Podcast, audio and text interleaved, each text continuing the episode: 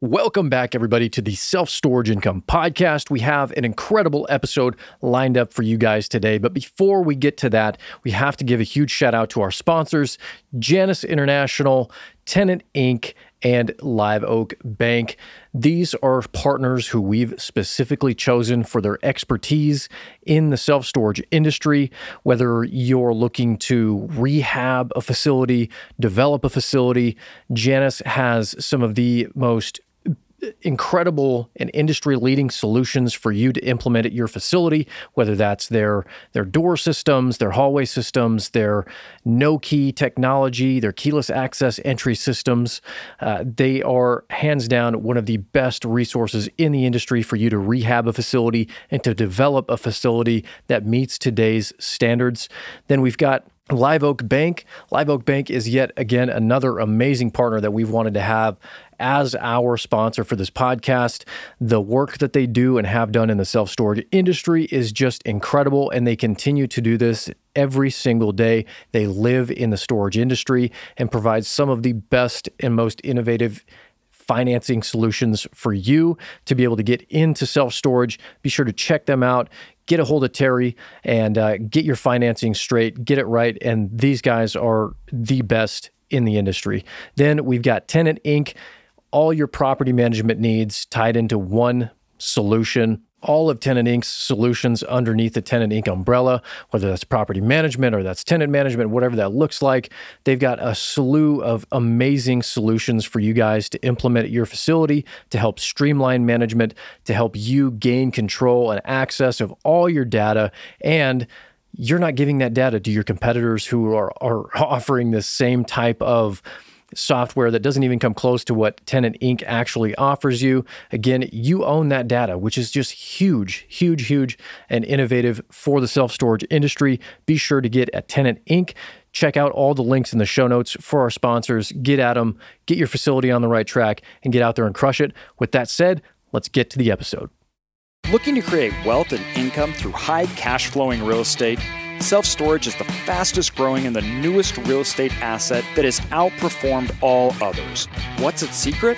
I'm AJ Osborne, and with over a million square feet that we have built, acquired, expanded, and even converted big box stores from small third tier markets to large 100 plus thousand square foot facilities, we have seen it all.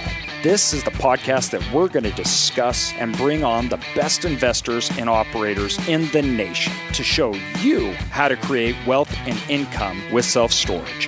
Welcome to Self Storage Income.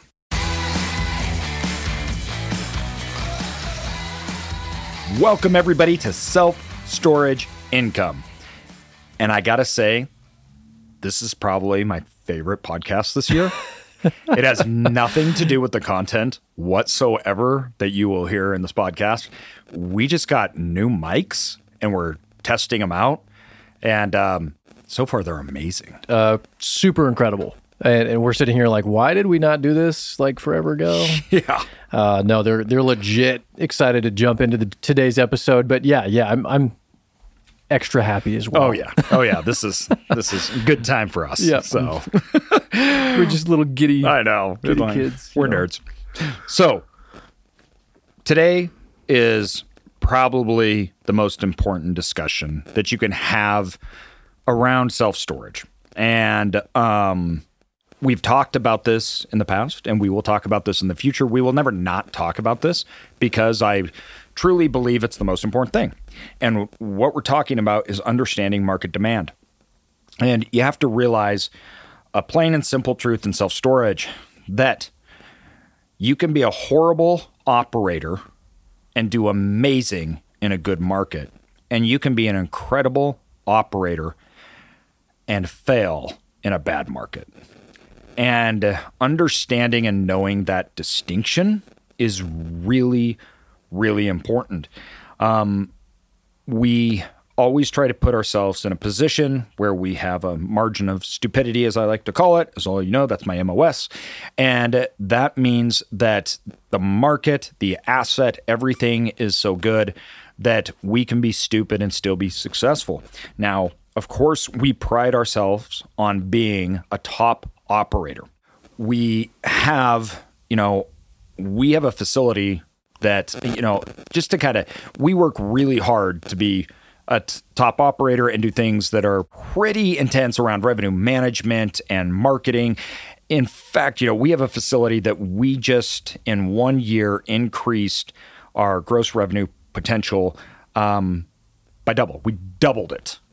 Uh, and despite everything going on, despite everything that yeah. was going on at this facility, and this was a turnaround facility. So we, when we say that, you have to also understand we had leaky roofs. We had to remove gates. None of the tenants had leases. I mean, this wasn't the nicest, biggest new facility. No, no, nothing at all like this. This was a labor intensive that was throwing curveballs at us.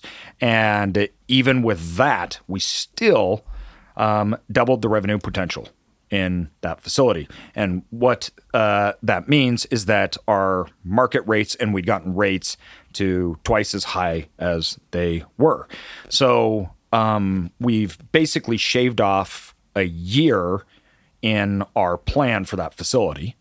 So we're a year ahead, and uh, we should get we should refinance that facility um, and deliver a uh, over hundred percent return in two years or less. Yeah, That's yeah, less than two years. Yeah. yeah, it's amazing. And although, once again, being a good operator is absolutely key because that's what's in your control. And I think that kind of example shows what happens when good operators are in good markets. Now, how to make sure that you are in a market to where you will be successful uh, even when you have problems, even when you have whatever it was 300 plus units that didn't have leases, even if you have a hundred of those units the roof is leaking in it on and you have to kick the tenants out um, and how you can deal with these problems and not get trapped um, and not get yourself in trouble when i look at that there's really four things that we're going to focus on to understanding market demand and these areas of focus are very important. And we're going to start with the first. Okay. So we we, we talk about square feet per capita. Now, square feet per capita in its sense can be confusing. But by the way, I made a YouTube video on these four things, and I, I don't know, that probably won't be out when this comes out, but it may be. Jump on YouTube and you can see if uh, uh, this one's out. But I, I, go into it as well on there. It's it's something that you should always be looking and figuring out how you can apply these four things to any markets you're looking at. Um, these four things also change, by the way, what we're willing to pay for a facility because now we understand and know what the potential and the revenue potential is and what the odds of achieving revenue targets are. So it changes how we think, uh, it changes the risk associated with those metrics. Um, so we, if it's good, we'll get more aggressive. If it's not as good, we won't. We'll stop at a certain point. So we can't pay this price. So this is a key factor, and not just safety, but also um, revenue projections, achieving turnarounds, on and on and on. So the four things that we focus on: square feet per capita. Now, square feet per capita, a lot of people get confused by this. And I want to say this square feet per capita has more to do, its importance probably has more to do with the fourth point on here. So we can't dismiss it because I'm going to say some things that you're going to be like, AJ, why do we even why do we even look at it when you know? It's like cap rates. Exactly. So we, oh, we need man. to put some context to this because after i get done explaining some of this you're going to say i shouldn't even look at that metric. Um, the reason being is we have been in markets that have six square feet per capita yet they had no demand vacancy and stagnant rates. And we have been in markets that have 30 square feet per capita rates rising very, very quickly, zero vacancy, even with new facilities coming onto the market. And uh, we've been in markets that have three square feet per capita and everything in between. And the correlation of low square footage to demand just doesn't exist always. What I mean by that is if that's all you're betting on, you could get yourself in trouble because sure. that is not a set thing. There's no set rules to that. And two, you could also miss a lot of opportunity. So I'm going to come back to that in a minute. It's still an extremely important metric to understand. Now, understanding how that square foot is being utilized is really where it comes into play. And we look at occupancies, but we also look at occupancies over a given period of time. So it's not just at that moment. Snapshot demand doesn't work, especially in markets like we're in today, where we have the, as I call it, the COVID bubble. And occupancies across the nation are just all, everything's full. It doesn't even matter. Mm-hmm. And uh, you have to remember until COVID started, we had, I can't remember how many months, or I think it was a year or two, where actually vacancies were rising in the United States. Occupancies were dropping because of all the new supply. COVID hit and whoo, shot right up. So I call it the COVID bump. It's a bump in occupancy that I don't know will continue.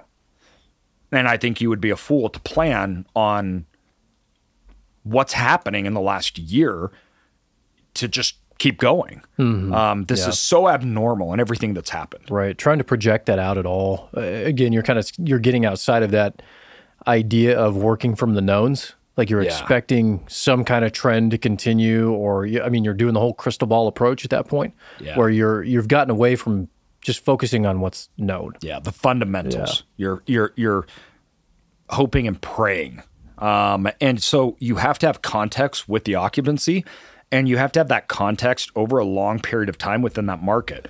And the best way to see if vacancies, and this is another problem with occupancy. So, and this is going to be a reoccurring theme when we talk about market demand. Each one by itself does not paint the picture. Mm-hmm. You have to put them all together to see how all four of these points are working together. So, occupancy um, in some markets during the Great Recession, which we were owners, operators, and investors, their occupancy dropped by 10%, but their revenue dropped by 50. So, occupancy doesn't always signify that there is either really strong demand or not.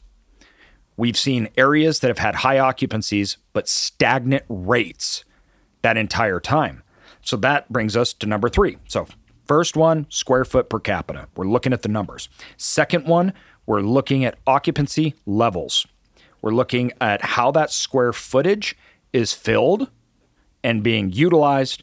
And then we're putting context to it over time and bringing the third one in, which is rate history. So, what we want to see is high occupancies. So, if you have low square foot markets, high occupancies, and rising rates year over year over year over year, you know that this demand, right, is real. It is a it's a true demand happening in the market. It's actually um, it, it's not being manipulated by operators giving discounts it's not stagnated like the market we looked in at six square feet per capita, which we were going to develop in. We couldn't understand why such a market that had such low square feet per capita had such low demand. It, it, blew our minds. It was something else, man, because the whole time we're looking at this, we're like, oh my gosh, this is going to be so amazing. And uh, yeah, we, we started looking at that demand that just was not even remotely there. And it was so, it was so weird. I remember us just all being so confused. Yeah. We're like, six square feet per capita and there's vacancy. And the market wasn't over. it wasn't decreasing, anything else like that. Yeah. And rates yeah. hadn't budged in years. And so you have to look at the correlation between those three things. Now, number 4 is really really important because it is the thing that we use to lay over these to understand future supply. So understanding the snapshot of current and past demand and how it correlates with occupancy and rate history gives us context to the actual demand in a given market. The last thing is how we understand what future demand will be on the market through understanding future supply. So, what projects are coming up and what projects are going to hit that market. And it's not that when people say, oh, well, there's lots of things being built or there's only one storage facility being built, that means nothing. Remember, each one of these alone is not enough. We have to give context to them. So, how we give context to future supply, we take that total square uh, feet per capita on the market. Now, let's say that is 100,000 square feet per capita, right? And somebody's coming in and they're building 50,000 square feet. Now, that facility or those facilities could have raising rents, they could have high occupancy all the time. The change, and I'm using a very simple example, but uh, let's keep it going here. It's the change in the overall supply. In this example, that's a 50% increase in market supply. I've seen this, by the way. I've seen two facilities coming into a market that were 200,000 square feet in a market that had 400,000 square feet.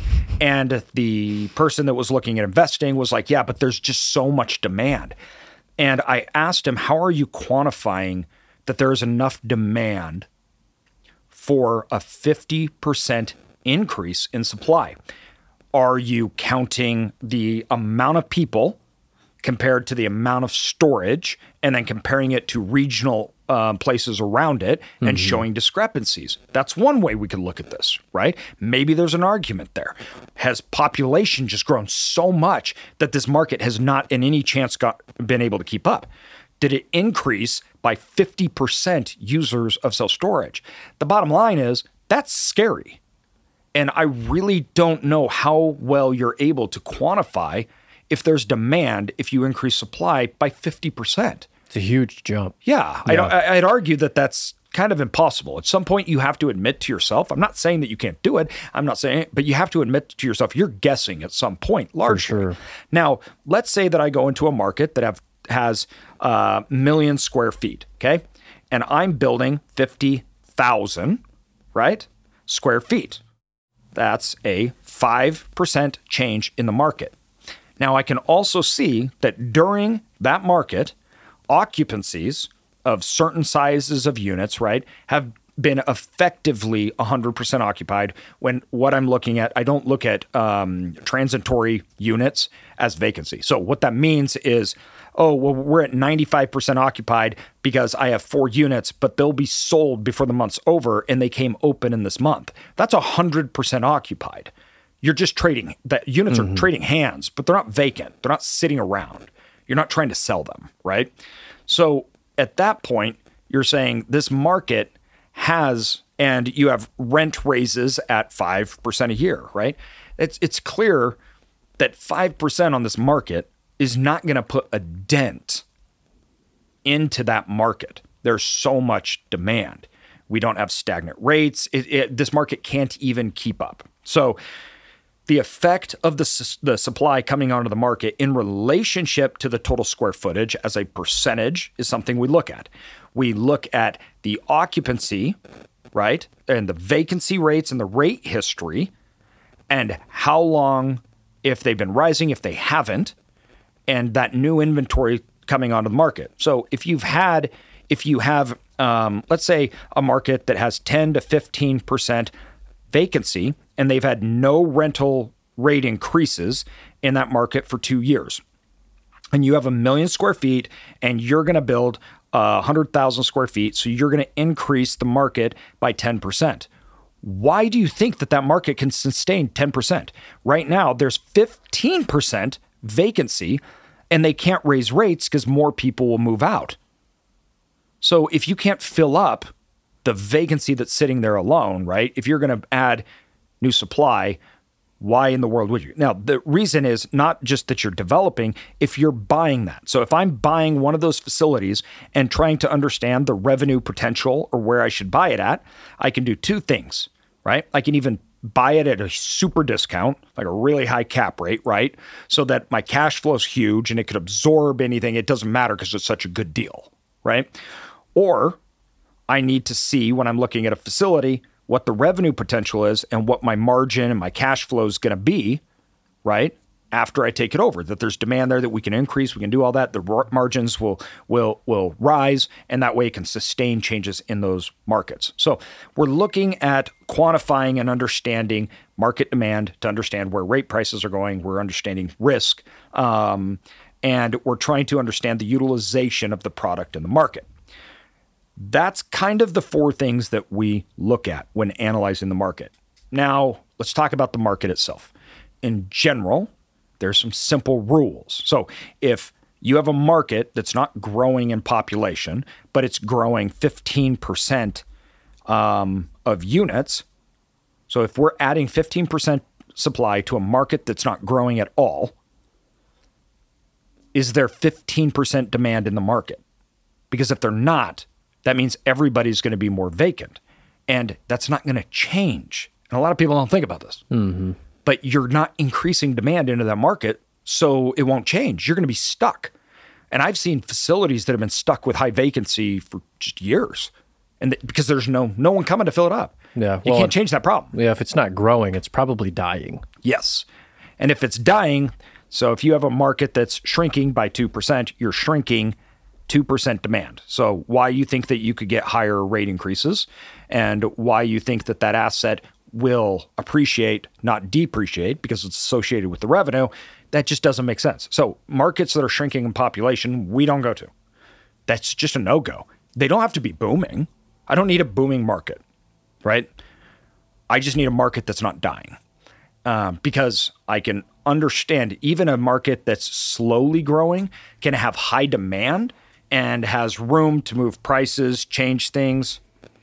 What would you say is a good good uh, benchmark? Again, this is not indicative of a good market or not. Obviously, there's more factors to it. But what would you say is a good benchmark, just population growth wise? What do we we look at like you know two percent as being you know a healthy that's- growth? Yeah, that's really strong growth.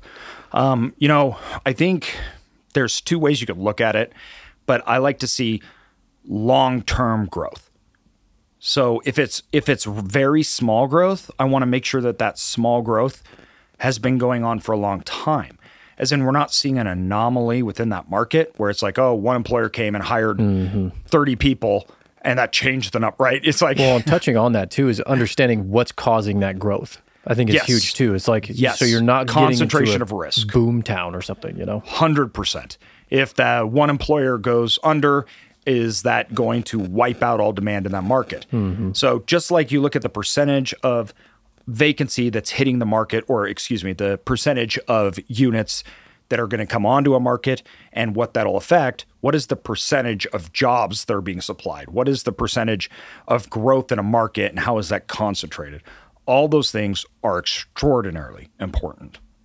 No, I love it, dude. I love it. It was a great episode. Really good things to talk about here, and, and understanding that there's not just one thing that tells you it's a good market or bad, or not just a couple things. Like you have to take a collective Yes. uh, approach and, It's a and make it's an a educated. 3D 4D view. Yep. all sides. Exactly, exactly. That was awesome, AJ.